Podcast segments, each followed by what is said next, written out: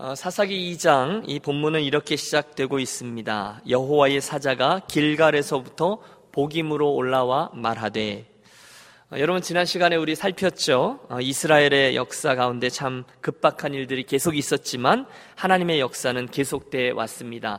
그분이 주인공이시기 때문이죠. 오늘도 하나님은 당신의 일을 행하십니다. 당신의 사자를 보내어 이스라엘에게 말씀하십니다. 오늘 우리가 1절을 보시면 그 사자가 어디서부터 왔다라고 이야기하고 있습니까? 어디서 왔다고요?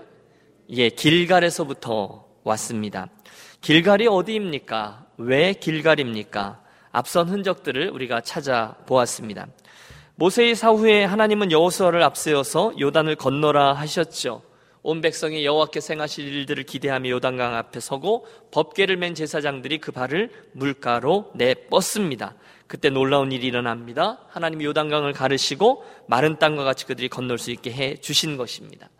여러분 어린아이가 돼서 그때의 그 자리로 한번 가 보십시오. 엄마 아빠의 손을 붙잡고 요단강을 마른 땅과 같이 건널 때 저는 그런 생각을 해봅니다. 좌우로는 강물이 벽을 이뤘을 것이고 아마 어쩌면 그 물로 세워진 벽 속에 아름다운 물고기들이 헤엄치는 것도 보였을지 모르겠습니다. 신나게 그 강바닥을 걸어서 건넌 후에 이스라엘은 강바닥에서 취한 12개의 돌을 쌓습니다. 거기서 무슨 일이 일어났는지를 설명해 주는 훗날 그들 자손들에게 이것을 통해서 가르쳐 주는 기념비였습니다. 그게 다가 아니었습니다. 이스라엘은 그곳에서 거룩한 전쟁을 시작하기 전에 모든 남성들이 할례를 행했습니다. 또 가나안 땅에 들어오자마자 첫 번째 유월절을 바로 그 길갈에서 지냈습니다. 그러므로 여러분 여기서의 길갈은 그냥 길갈이 아닙니다. 대신에 그 길갈은 하나님의 어마어마한 손길들을 경험하고 감사한 신앙적인 짙은 추억이 묻어져 있는 자리였습니다. 저는 그런 생각을 해봅니다. 아마 이스라엘 역사 속에서 가장 하나님을 향한 은혜와 또 열정 이런 것들이 가장 충만했을 때가 이때가 아니었을까 생각합니다. 여러분 가나안 땅에 드디어 들어온 것 아닙니까? 요단강을 마른 땅과 같이 건넜습니다. 그들 안에 그 공동체 안에 찬양이 가득했습니다. 기쁨이 가득했습니다. 그러니까 적군이 저 코앞에 있음에도 불구하고 할례를 행함으로 하나님을 향한 헌신을 다짐합니다. 여러분 이건 보통 일이 아닙니다. 왜냐하면 여러분 할례를 행한 후에는 적어도 며칠 동안 그들은 자유롭게 움직일 수 있는 상황이 아니기 때문에 만일 지금 당장 적군이 쳐들어오면 그들은 그대로 전멸할 수밖에 없었을 것입니다. 그런데 그래도 괜찮다는 거예요. 그래서 모든 이스라엘 남성들이 하나님의 사람다움을 회복하기 위해서 우리 그러면 죽게 되어도 좋아 그러고 그곳에서 신실하게 그 언약의 행위를 행한 것입니다. 그게 당시 이스라엘의 열정이에요. 문제는 그러던 그들이 어느덧 가나안 땅에 들어와서 이렇게 저렇게 살다 보니까 열정들을 잃어버렸다는 것이죠. 여러 번 말씀드렸습니다. 할렐루야. 드디어 가나안 땅, 하나님 약속의 땅에 우리가 들어왔구나. 이제 이곳에서 우상 숭배와 음란함으로 가득한 저 세력들을 모두 진멸하고 하나님이 원하시는 거룩한 나라를 세우리라. 이제 내 인생, 내 생명, 여호와의 원하신 나라를 건설하기 위해서 이 한 몸 불쏘시개가 되리라. 여러분, 그게 길갈이라는 거예요. 그런데 어느덧 살다 보니까 뜨거웠던 열정들이 모두 사라지고 이제는 어느덧 자기들의 신앙 하나도 건수하기가 어려운, 간수하기가 어려운 그런 형편에 이른 것입니다. 이게 오늘 이 장을 여는 본문의 배경이 되겠습니다. 그런 이스라엘에게 지금 그 길갈에서부터 하나님의 사자가 내려온 것입니다. 내가 너희를 애굽에서 올라오게 하여 내가 너희의 조상들에게 맹세한 땅으로 들어가게 하였으며 또 내가 이르기를 내가 너희와 함께한 언약을 영원히 어기지 아니하리니 너희는 이 땅의 주민과 언약을 맺지 말며 그들의 재단을 헐라하였거늘 너희가 내 목소리를 듣지 아니하였으니 어찌하여 그리 하였느냐 여러분 무시무시한 하나님의 책망이 이스라엘에게 들려지고 있습니다. 도대체 이게 어떻게 된 일이냐는 것입니다. 도대체 너에게 있던 그 하나님께로 향한 열정이 어디 갔냐는 거예요. 도대체 너희들 어쩌다가 이렇게 타협하고 양보하면서 하나님 백성으로서의 모습을 잃어버렸느냐는 것입니다. 어째서 우상의 단을 헐고 그 땅 거민들과 타협하지 말라고 했던 이 말씀을 여호와의 말씀을 무시했냐는 것입니다. 여러분, 저는 오늘 가장 먼저 여호와의 사자가 이스라엘 백성에게 전했던 그 말씀을 저와 여러분의 삶에 그대로 가지고 적용해 보고 싶습니다. 혹시 오늘 저와 여러분들 가운데 옛날 그 언젠가의 열정에 대해서 목말라 하시는 분이 계실 수 있습니다. 그때의 그 뜨거움, 그때의 그 열정에 비해서 오늘 너무도 퇴색되어져 있는 내 신앙의 모습 때문에 갈등하고 계신 분이 계실 수도 있을 겁니다. 생각해 보십시오. 지금껏 저와 여러분들 그리스도인의 인생에 아마 몇 번이고 나름대로의 길갈들이 있었을 겁니다. 저와 여러분에게도 하나님의 은혜로 요단을 마른 땅과 같이 건넜던 그런 일들이 있었습니다. 하나님이 살아계시는구나. 하나님의 은혜가 아니고서는 도저히 설명할 수가 없어. 하나님 나를 사랑하시고 같이 동행하고 계시는구나. 하나님 감사합니다. 제가 이곳에 있는 돌들을 취해 단을 쌓습니다. 이 놀라운 은혜를 결코 잊지 않겠습니다. 그게 길갈입니다. 또 저와 여러분에게 영적인 할례들, 새로운 결단들을 했던 일들이 있었습니다. 하나님 이제 후로는 제가 정말로 하나님만 순종하고 하나님만 소망하며 하나님의 선한 일꾼으로 살겠습니다. 길갈입니다. 여러분 저와 여러분의 인생에 왜 그런 어, 생각들이 왜 그런 기억들이 없겠습니까? 우리 지금까지 살아오면서 저와 여러분들에 대한 그 하나님에 대한 열정과 사랑으로 가득했었을 때를 떠올려 보십시오.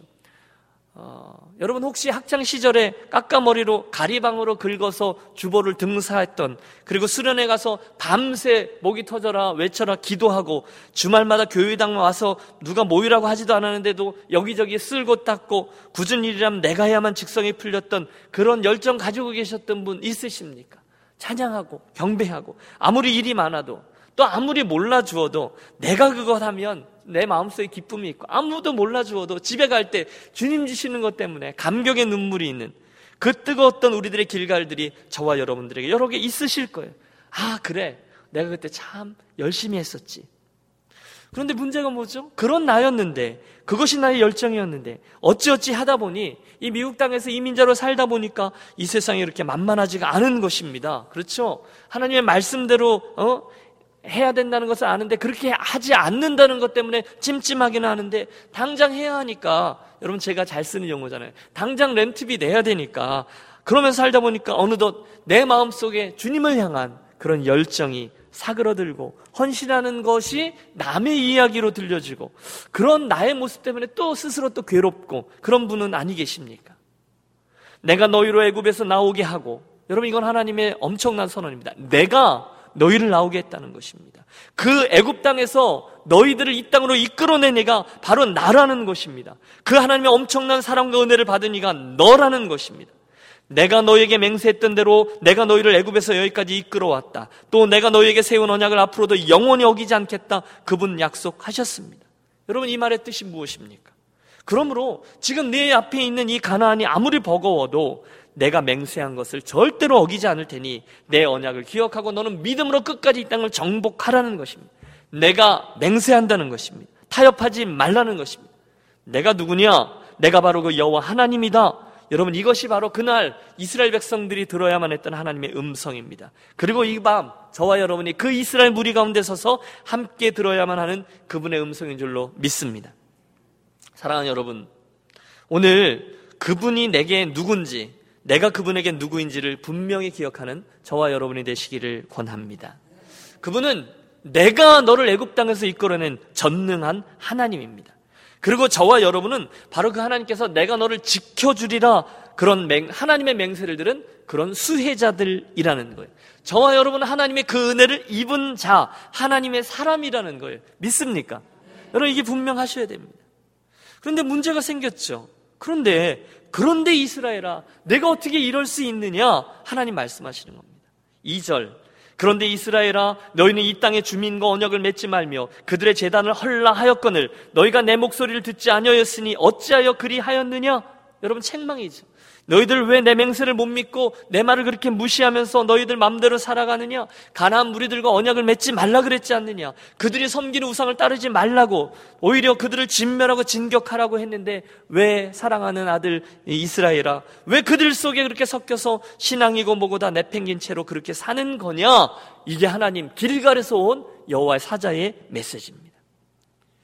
여러분 우리 이 음성 앞에 솔직히 한번 서보기로 하겠습니다. 너들 그렇게 하지 말라고 하지 않았느냐? 그런데 우리가 그렇게 하는 거예요. 가나안 땅에 들어가 보니까 상황이 결코 만만치가 않았습니다. 여러분 생각해 보십시오. 그동안 가나안에는 하나님이 만나를 주시고요. 매출하기를 주셔서 그렇게 살았는데 가나안 땅에 들어가자마자 만나가 그쳤더라 그랬거든요. 이제 농사를 져야 됐습니다. 안정이 필요했습니다. 그러려면 전쟁을 하면서는 먹고 살 수가 없잖아요? 그래서 아침에 싸우고 저녁에 와서 땅을 파고 이게 말처럼 쉽지 않아요. 그래서 한 지파, 두 지파, 우리 지난 시간들의 말씀을 나눴던 것처럼 타협을 시작합니다. 도와준다고 하니까. 농사 짓는 법도 가르쳐 준다고 하니까 그 성을 향한 그 공격 루트 너희들의 문이 어디냐 루스라는 도시 기억하시죠 그리로 안내해 주니까 누이 좋고 매부 좋고 우리도 그냥 그렇게 살자 하다 보니 하나님도 섬기고 바알과 아세라도 섬기고 그냥 그렇게 된 것입니다. 가나안 땅에서 바알 신은요 농사를 주관하는 신이라고 여겨졌습니다. 가나안 사람들은 그 바알 신이 바람을 가져오고 비를 가져다 준다라고 믿었습니다. 아세라 신은 여신인데요 전쟁과 다산의 상징입니다. 그런 신입니다. 그러니 얼마나 매력적입니까? 광야에서 우리가 섬겼던 여호와 하나님을 알아요.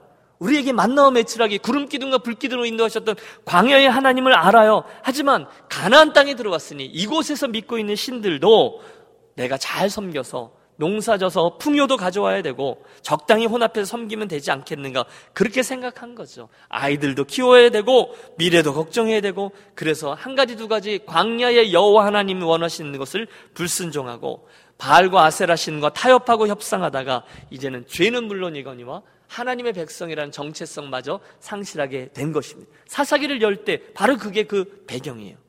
그러므로 그들을 향한 하나님의 선언이 3절에 나오죠.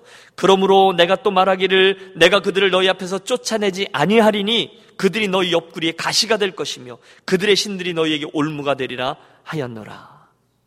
여러분 이 말씀을 주실 때 하나님 아버지의 마음이 얼마나 아팠을까요? 야, 이 철없는 녀석들아, 내가 어떻게 해서 너희들을 여기까지 데리고 온 건데, 너희가 어떻게 그럴 수 있느냐? 어떻게 그렇게 나를 배반할 수 있느냐? 그러므로 이제 너희들의 삶으로 너희들의 선택의 열매를 따게 될 것이다. 너희들이 그렇게 친하게 지내려고 했던 그날 사람들과, 가난안 거민들과 그 우상들이 너희의 가시가 되고, 너희에게 올무가 될 것이다. 너희들 평생 고생하게 될 거다.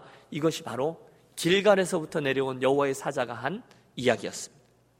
4절 이 말을 들은 이스라엘이 반응하기 시작하죠. 여호와의 사자가 이스라엘 모든 자손에게 이 말씀을 이름해 백성이 소리를 높여 운지라. 여러분 저들이 어떻게 했다고요?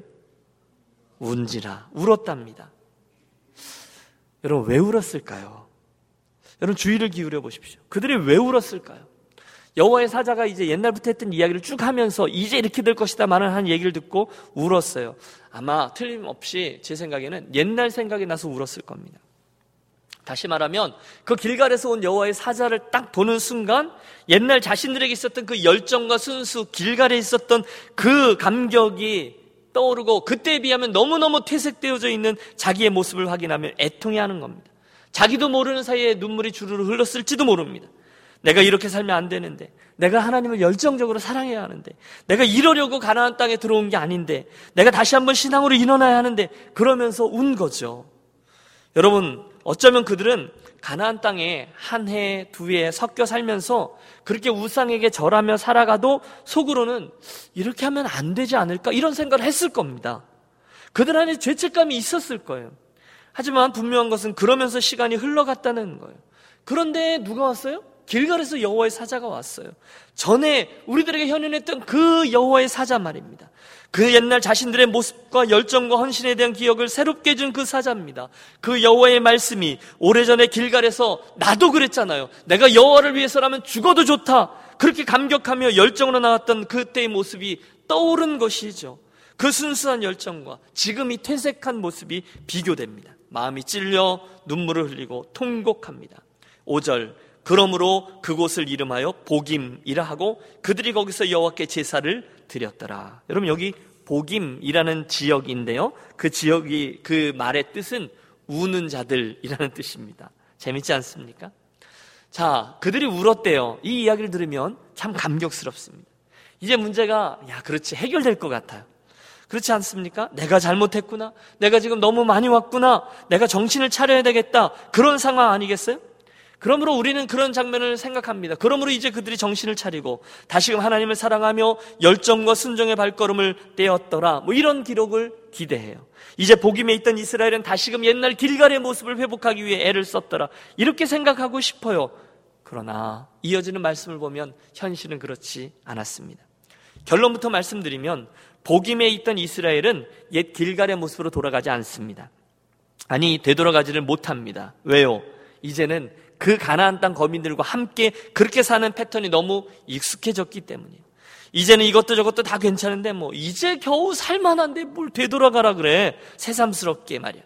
그냥 좀 찔리는 구석이 있기는 하지만 사는 게 다 그런 거지 뭐. 한땐 나도 그런 때가 있었지. 나도 하나님의 은혜에 푹 젖어서 그분 위해서 내 인생을 불사르리라. 돌무더기를 보면서 감격하고 할례도 행하고 가나안으로 진격하려고 생명을 내어놓았던 그런 때가 내게도 있었지. 야, 내가 그때 어떻게 그렇게 열심히 믿었을까? 내가 제정신이 아니었나 봐. 여러분, 그런 생각을 했을진 모르겠지만 지금은 신앙이고 뭐고 다 잊어버리는 겁니다. 지금은 그렇게 사는 게 훨씬 편한 거예요. 못하러 신앙이라는 이름은 다시금 모험을 떠나겠습니까? 인생이 다 그런 거지. 그러면서 신앙이란 이름 하에 손해보는 일을 절대로 하지 않습니다. 이제는 하나님의 이름을 높이며 신앙의 모험을 한다는 것이 철없는 애들 배부를 때나 하는 거라고 생각합니다. 그러니까 쫙 계산해서 해답이 나오는 것만 될성 싶은 것만 내가 적당히 하면서 믿음의 길을 가려고 하는 겁니다. 예수도 그렇게 믿습니다. 여러분, 제가 드리는 말씀을 이해하시죠? 오늘 우리들에게 그런 아쉬움이 혹시 있을지 모르겠어요. 한때 저와 여러분 마음속에 담겨져 있던 그 신앙의 뜨거움들 있지 않습니까? 교회에서 뭐 한다 그러면 맨발로 달려 나와서 뭐 저도 기억나요. 땅 파고 뭐 이렇게 담치고 청소하고 뭐 여자분들 김치도 담고 청소하고 봉사하고 전도하고 주님만 아시면 되지 뭐 그러면서 남들이 다 몰라줘도 밤 늦게까지 몸도 사리지 않고 섬기고 그랬었어요. 그런데 시간이 가면서 이러저러한 이유로 여러분 그 이유는 아마 백만 가지는 될 겁니다. 이러저러한 이유로 어? 아 내가 이 일만 마치고 다시금 돌아가야지 그런 거 있잖아요. 아 우리 이 막내까지만 대학 보내면 해야지. 이 비즈니스만 정리이 되면 해야지. 이렇게 미루고 또 미루던 모습이 어느덧 습관을 지나 내 신앙생활의 패턴이 되어버려. 전 가슴 아픈 그런 분 아니 계십니까? 어느덧 이제는요, 주님 섬기기 위해서 내 삶의 일부분이 좀 흐트러지거나 예상치 못하는 일이 생기는 것을 감당하지를 못해요. 견디지를 못해요. 막 화가 나는 거예요. 아이, 목사님하고 눈 마주치면 골치만 아파. 그냥 싹 내 할 도리하고 빨리 내빼자. 여러분, 그것이 혹시 저의 모습 또는 여러분의 모습은 아닙니까? 여러분, 금요일날 오시는 분들은 좀 억울하실 것 같아요. 금요일날은 아닌데, 어? 여러분 열심히 주님 섬기고 섬기고 또 봉사하고 그런 분들이 여기 다 계시죠. 그런데 더 어, 달리는 말에 채찍을 가한다고 더 우리 자신을 깨어 경성하자는 물론 여러분 가끔씩 도전을 받죠. 그날 이스라엘 사람들에게 여호와의 사자가 나타났던 것처럼 말입니다. 여러분 예배드리다가 가끔씩 마음에 찔림도 있고요. 눈물도 있습니다. 우리들이 그럴 수 있어요. 그런데 우리의 결정적인 잘못은 그 복임에서 우리가 울 수는 있어요. 울기는 해요. 하지만 다시 일어나 원래의 길갈로 돌아가지는 않아요. 어째서요? 이제는 그 가나안 땅에 사는 게 그냥 그렇게 사는 게 더 좋거든요. 전쟁보다는 그냥 늘 이렇게 하던 대로 좋은 게 좋은 거지 하면서 사는 게 훨씬 좋거든요. 그런데 아십시오. 그것이 바로 사사시대 이스라엘의 문제였고 오늘날 많은 그리스도인의 문제입니다. 우리가 사사기 2장에 서 있는 거예요. 복임에서 울기는 하지만 길갈로는 돌아가지 않는 것입니다. 그 결과 이스라엘에 엄청난 비극이 찾아옵니다. 그들은 하나님 신앙을 통째로 잊어버리게 되었습니다. 여러분 이어지는 6절부터 10절의 말씀은 당시 이스라엘 백성들의 전반적인 신앙 행태를 잘 보여줘요. 여러분 한번 6절부터 봐주시겠습니까? 전에 여호수아가 백성을 보내매 이스라엘 자손이 각기 그들의 기업으로 가서 땅을 차지하였고 백성이 여호수아가 사는 날 동안과 여호수아 뒤에 생존한 장로들 곧 여호와께서 이스라엘을 위하여 행하신 모든 큰 일을 본 자들이 사는 날 동안에 여호와를 섬겼더라. 여호와의 종 눈의 아들 여호수아가 110세에 죽음에 무리가 그의 기업의 경내 에브라임 산지 가야스 산 북쪽 딥낫 헤레스에 장사하였고 같이 읽을까요? 그 세대의 사람도 다 그 조상에게로 돌아갔고 그 후에 일어난 다른 세대는 여호와를 알지 못하며 여호와께서 이스라엘 위하여 행하신 일도 알지 못하였더라. 여러분 무슨 이야기입니까? 그래도 여호수아가 살아 있을 때는 그 노장 여호수아가 살아 있을 때에는 그리고 여호와께서 이스라엘에게 행해 주신 그 놀라운 일들을 눈으로 보았던 그 세대들이 있을 때에는 그래도 그들이 신앙이 있었어요. 체험이 있었으니까. 하지만 그 세대들이 죽고 그 다음에 그 후에 일어난 다른 세대는 여호와를 알지 못하였고 여호와 하나님께서 행하신 일도 알지 못하게 된 그런 비극의 스토리입니다. 여기 나오는 알다, 여호와를 알다, 알지 못하다 할 때의 히브리어 단어는 야다입니다. 경험적으로 알게 되는 것인데요. 지금 이스라엘의 다음 세대가 여호와 하나님을 경험하지 못하고 따라서 알지도 못하게 되었다는 점을 강조하고 있습니다. 여러분 이 일은 우리 역사 속에 수도 없이 반복됩니다. 첫 번째 하나님을 만났던 그 뜨거웠던 이들이 그 다음 세대로 갔을 때 약간 미지근해지고 3세대쯤 갔을 때 그 신앙을 잃어버리는 일들이 허다합니다. 역사 속에 허다합니다. 저와 여러분들, 우리 이민자의 가정에도 허다합니다. 그들은 하나님에 대해서 조금씩 잊어갑니다. 게다가 그 이후에 일어난 다른 세대는 하나님을 완전히 모르게 됩니다. 처음엔 잘 느끼지 못했지만 나중에는 그 그들의 역사 속에 반복되고 또 반복되고 패턴이 됩니다. 여러분 우리가 사사기 1장을 열었을 때 유다 지파의 전쟁부터 이야기가 시작되죠.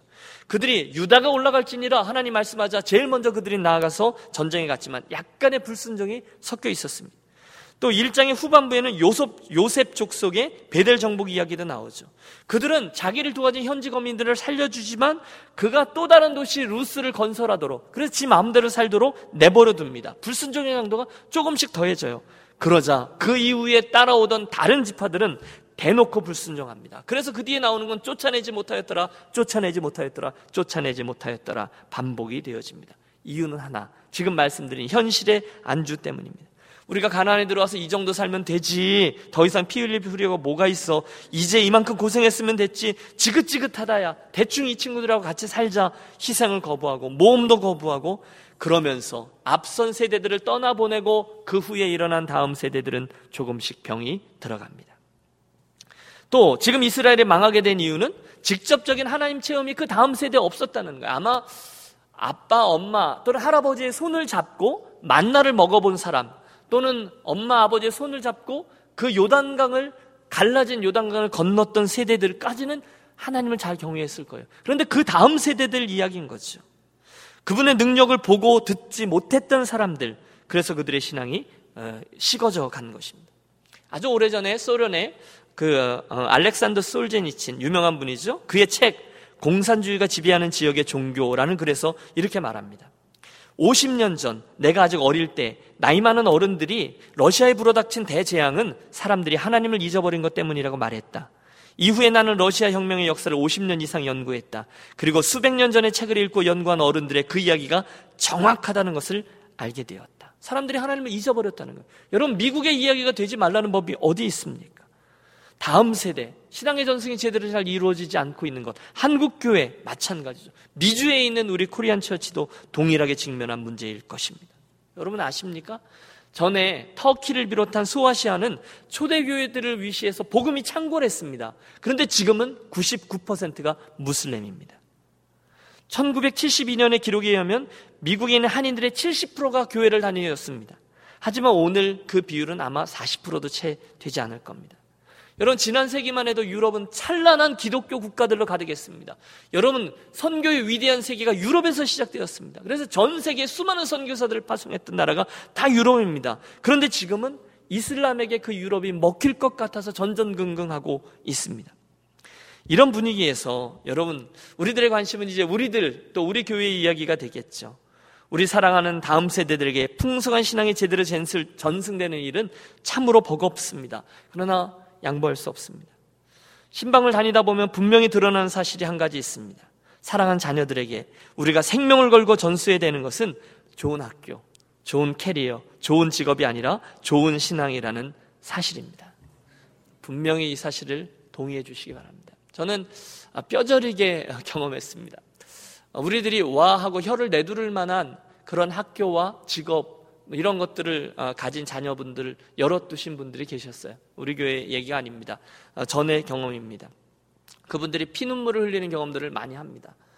어, 이름만 되면 알 수 있는 곳에 그리고 어, 그들의 연봉을 들으면 입이 떡 벌어지는 어, 의사라는 직업을 가진 자녀들이지만 그들이 여호와를 경외하지 않고 하나님을 떠나 있는 모습 때문에 어머니 아버지가 눈물을 흘리며 우리가 그때 잘못했다고 그 아이가 그때 선교사가 되겠다고 할 때 왜 말렸었는지 모른다고 그런 고백을 하던 모습들을 봅니다. 여러분 선교사들라는 이야기가 아니죠. 더 중요한 게 따로 있다는 거예요. 가치 싸움입니다. 여러분 한인 2세 출신의 오정호 선교사님이라고 위클리프에 저하고 친하게 지내시는 사역자가 계신데 이분이 이제 2세 사역자세요. 리서치를 했는데 어, 우리의 한인 2세들, 3세들의 대부분이 그 한인 2세들의 대학 졸업률이 90%가 넘는데요. 여러분 이건 놀라운 수치입니다. 어, 그런 예가 없죠. 그런데 그분 그들의 대부분의 전공이 의대, 법대, 공대에 다 이렇게 몰려 있다는 거죠. 그만큼 우리들의 관심은 거기 있습니다. 중요하죠. 그런데 시간이 지나면서 우리들이 놓친 부분들이 참 많습니다. 그것들이 결코 저들로 하여금 행복한 삶을 살지 못하게 해준다는 것을 압니다. 반대로 바른 신앙이 전승되었을 때 그 가정에 진정한 의미의 행복이 있음을 지켜봅니다. 부모와 자식 간에 믿음의 공동체가 형성되어져 있는 가정들. 여러분 가장 부럽습니다. 저는 우리 유니온교회 가족들의 모든 세대가 그렇게 되어지시기를 축복합니다. 정말로 축복합니다. 여러분, 그게 잘 안 돼서 고민이신 분 있으시나요? 오늘 밤에 우리 또 기도하시죠. 그리고 사랑하는 자녀들을 또 끌어안고요. 걱정해 주시면서 진정하게, 진심을 담아서 권면해 주십시오. 그리고 그 일을 위해서 대가를 치르십시오. 대가를 별로 치르지 않으려고 하시는 분들이 계신데 안 됩니다. 정말 큰일 날 일이 생깁니다. 바로 오늘 이스라엘 백성들이 그랬던 것이죠. 사랑하는 여러분, 우리 교회도 바로 이 일을 위해서 우리가 다음 세대들을 최선을 다해서 어, 섬기기를 원합니다. 보통 장로님들이 이제 연령이 좀 높아지셔서 장로님들의 자제분들이 이제 다 이제 장성해 버리면 다음 세대에 대한 관심, 교회의 투자가 조금 시들어지는 그런 경향이 있습니다. 어느 교회나 그렇습니다. 그러나 여러분 이것은 우리가 어, 그러면 안 되는 거죠. 뭐 우리 우리 교회 장로님들도 아마 자녀분들이 거의 다 장성하셨을 거예요. 그러니까 발등에 불 떨어진 일들이 그 넘어가지 않았나 싶은데 그러나 그 다음 세대에 계속 자라나오는 그 장로님들의 자제들, 또 여러분들의 자제들, 그리고 또 젊은 분들의 자제들을 위해서 우리가 최선을 다해서 투자하며 섬기도록 하겠습니다. 그 키를 뭐 담임 목사가 쥐고 있죠. 담임 목사 굉장히 중요하죠. 하지만 담임 목사가 책임을 질 수는 없어요. 그렇다고 그 전사님이나 교육자들이, 교사들이 책임을 질 수 있습니까? 그렇지 않죠. 바로 각 가정에 있는 부모님들이 그 키를, 가장 중요한 키를 쥐고 있습니다. 포기하지 말고 여러분의 가정에서 그 아이들이 하나님을 볼 수 있도록 여러분의 삶과 선택을 통해서 그들이 하나님을 발견할 수 있도록 최선을 다해서 애를 써 주십시오. 그때 우리 사랑하는 자녀들에게 진정한 의미에서 실패는 없죠. 그것이 먼저 믿은 저와 여러분의 책임이며 또한 특권일 것입니다. 그 후에 일어난 다음 세대. 여러분 우리가 어, 큰 부담을 가지고 이 일을 대해 주시기 바랍니다. 말씀을 정리해 보겠습니다. 오늘 우리는 먼저 하나님의 책망 앞에 섰던 이스라엘을 보았습니다. 혹시 오늘 그 책망은 내가 들어야 되는 책망과 음성이 아닌지 돌이켜 봅니다. 오늘 저와 여러분의 신앙은 길갈에 있습니까? 아니면 복임에 있습니까? 오늘 저와 여러분에게는 그 길가를 향해서 다시금 회복을 위한 여행을 떠나고 싶은 그런 욕심이 있으십니까? 아니면 그냥 복임에서 가끔 가다가 눈물을 흘리며 찔림 그 정도로 만족하고 끝나 버리시겠습니까? 하나님은 저와 여러분에게 너희가 차든지 더 없든지 하라 말씀하셨습니다. 미지근하면 토하리라 말씀하셨습니다. 그러면 여러분 선택의 여지가 없습니다. 우리가 가야 될 방향은 한 곳입니다. 복임이 아니에요. 복임에서 울고 찔리는 것뿐이 아니라 길가를 향해 떠나야 합니다. 그러므로 이 저녁에 저와 여러분의 기도 제목은 분명합니다. 아버지, 그날 저에게 옛날에 주셨던 그 신앙의 열정들을 또 한 번 회복시켜 주십시오. 길갈에서 우리 하나님 때문에 감격하고 헌신하고 뜨거웠던 그 모습을 나에게 목말라하게 해 주십시오. 다시금 그런 열정을 허락해 주십시오. 내 심령에 아버지 주시는 도전과 가슴에 흐르는 눈물과 주님 그러면 가슴이 벌떡벌떡 뛰었던 하나님 그런 열정을 다시금 자리하게 해 주십시오. 우리 함께 기도하며 나아가는 이 저녁이 되시기를 축원합니다.